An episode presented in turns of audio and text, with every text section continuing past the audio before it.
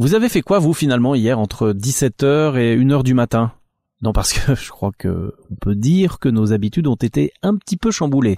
Facebook, Instagram, WhatsApp et Messenger. Instagram, WhatsApp et Messenger, les deux réseaux sociaux. Impossible de se connecter à Facebook. Kein Facebook, kein Instagram, kein WhatsApp. Facebook, Instagram and WhatsApp. Les trois principales piattaforme online. Instagram, la messagerie WhatsApp n'ont pas fonctionné euh, du tout. C'est la plus grande panne jamais enregistrée par Facebook. La panne a surpris des millions d'utilisateurs à travers le monde.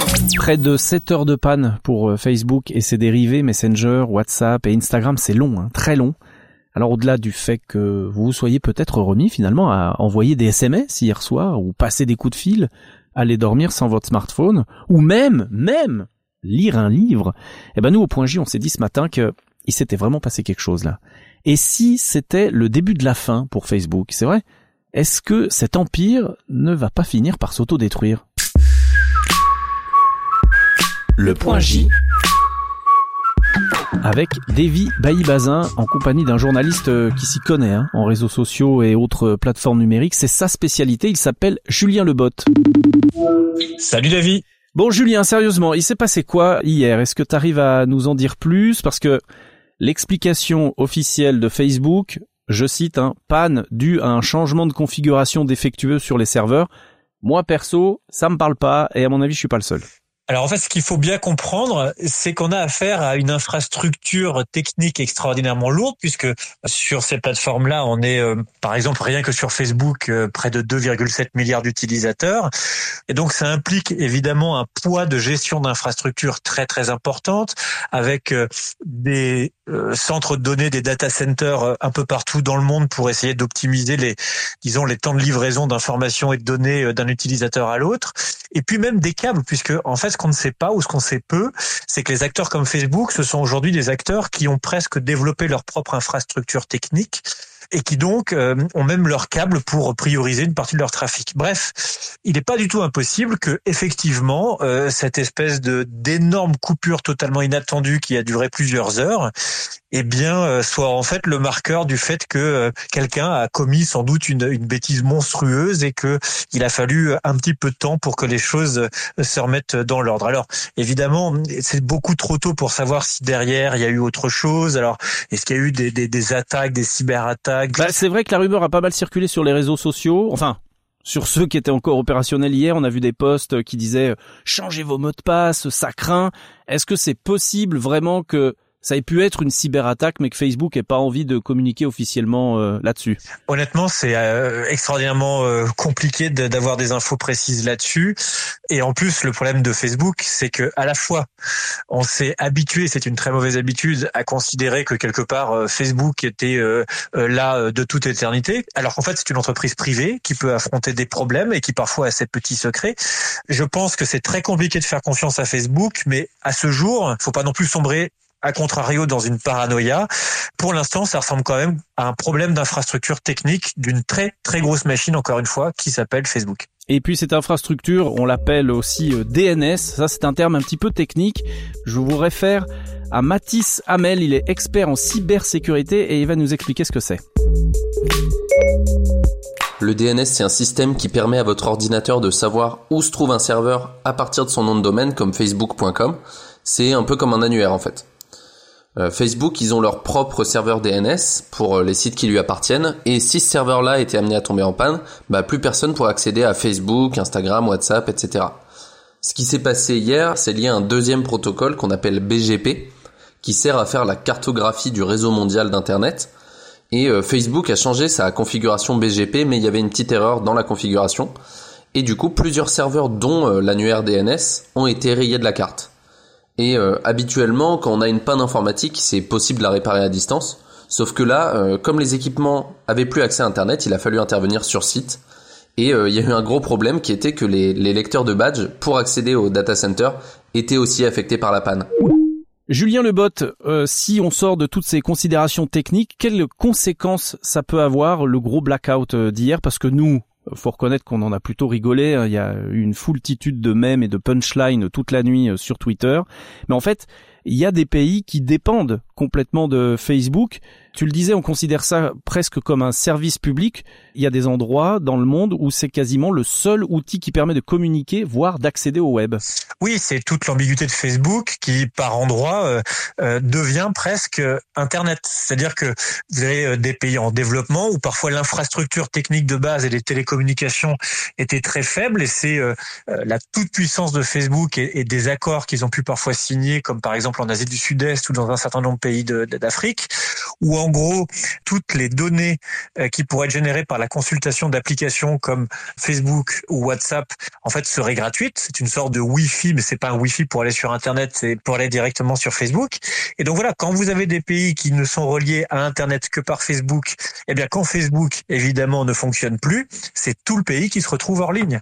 Et donc c'est évidemment problématique et ça repose encore une fois cette question qui est que aujourd'hui on se retrouve face à un acteur privé qui, euh, par destination, comme on dit en droit, s'est transformé en extension du domaine public. Et donc, quand vous avez des entreprises, euh, des influenceurs, des gens qui ont besoin, entre guillemets, de cette connexion pour communiquer via WhatsApp, parce que c'est souvent WhatsApp dans les pays en développement, ou via Facebook avec leur communauté, avec leurs clients, ça s'avère évidemment extraordinairement problématique. Et c'est pas pour rien d'ailleurs si les autorités américaines, elles cherchent à démanteler euh, cet empire, cette entité privée qui est devenue un véritable service public, comme tu le disais, la, la FTC, l'autorité américaine de la concurrence, vient de lancer une seconde procédure, la première avait échoué pour monopole illégal contre Facebook. Est-ce que la panne d'hier, ça va lui donner des arguments? Alors, ce qui est très intéressant, c'est que les États-Unis, ça a quand même été pendant des années le laisser faire, voire même, hein, si on se réfère aux années Obama, il y avait presque une sorte d'idylle hein, qu'il y quelque part les démocrates, la présidence, les institutions américaines, leur vision un peu d'une diplomatie des autoroutes de l'information et cette idée selon laquelle ces acteurs étaient, toutes choses égales par ailleurs, des acteurs bénéfiques au fonctionnement de, de nos sociétés, voire même euh, des, des, des, piliers quelque part de notre démocratie. Et puis on a bien vu euh, qu'avec l'élection de Donald Trump, euh, finalement les effets d'amplification de trolls, de propagande, de la désinformation, le peu de respect vis-à-vis d'un certain nombre de normes de sécurité, les problèmes de modération de contenu, hein, puisque parfois en Facebook Live, des atrocités pouvaient être commises. Et donc il y a eu une sorte de grande inversion dans la perception du public. Et donc la FTC qui est là pour quelque part valider parfois des acquisitions ou des fusions entre très très grosses entreprises est en train de se dire que peut-être que les autorisations qui ont été émises à l'époque du rachat de WhatsApp ou d'Instagram, elles n'ont pas bénéficié euh, aux citoyens américains parce que ça a créé une entreprise qui brille l'innovation et qui en devient dangereuse comme telle puisqu'on est trop dépendant vis-à-vis d'un seul acteur économique qui est du coup un monopole. Et euh, ce qui va peut-être achever de retourner l'opinion publique, c'est euh, cette nouvelle série de révélations par une ancienne ingénieure de Facebook qui s'appelle Frances Haugen, qui a dénoncé euh, dans les médias le fait que Facebook privilégiait le profit à la sûreté des utilisateurs et qui va le dire d'ailleurs ce mardi aussi devant une commission du Sénat américain. Ça commence à faire quand même beaucoup de casseroles. Oui, alors c'est vrai que bon, Mark Zuckerberg a beaucoup de casseroles et on peut pas dire que euh, soit vraiment dans une phase euh, très facile du point de vue des relations publiques. Euh, non, mais disons que pour l'instant, c'était relativement nouveau, donc euh, il se contentait de présenter des excuses, comme par exemple après l'affaire Cambridge Analytica, et puis quelque part c'était réglé et on n'en parlait plus. Absolument. Là, au bout d'un moment, il va plus pouvoir se contenter simplement d'excuses. C'est vrai que les taux se resserrent, la pression publique augmente, les médias euh, eux-mêmes sont beaucoup plus, je dirais, féroces dans leur technique d'investigation. Il y a beaucoup plus de leaks, comme on ne dit pas en français, c'est-à-dire d'informations qui sortent de Facebook et qui tente à prouver que effectivement c'est une entreprise qui est beaucoup plus cynique que le, son discours disons de relations publiques euh, ne pourrait laisser penser puisque encore une fois Mark Zuckerberg disait euh, on va faire attention à la communauté à la sécurité on a compris etc etc et voilà j'ai le témoignage de, de cette personne là dans l'équivalent du cache investigation euh, américain là 60 minutes sur CBS grosso modo de dire c'est le coup de grâce à partir de documents qui étaient librement accessibles sur les forum interne de l'entreprise et qui tente à prouver que euh, du point de vue de la sécurité, de la modération, de la gestion des, plus jeunes et, notamment du jeune public sur des plateformes comme Instagram, et eh bien voilà que l'entreprise est lucide sur les risques et les effets de l'utilisation de ces plateformes et que malgré tout elle continue. Et pourquoi? Bah Parce qu'elle est extraordinairement rentable et euh, que quand vous avez goûté à la toute puissance de l'argent, c'est toujours très très compliqué d'appuyer sur le frein. Elle continue, mais jusqu'à quand, Julien? C'est là où j'en viens à te reposer la question que j'ai posée au début de cet épisode.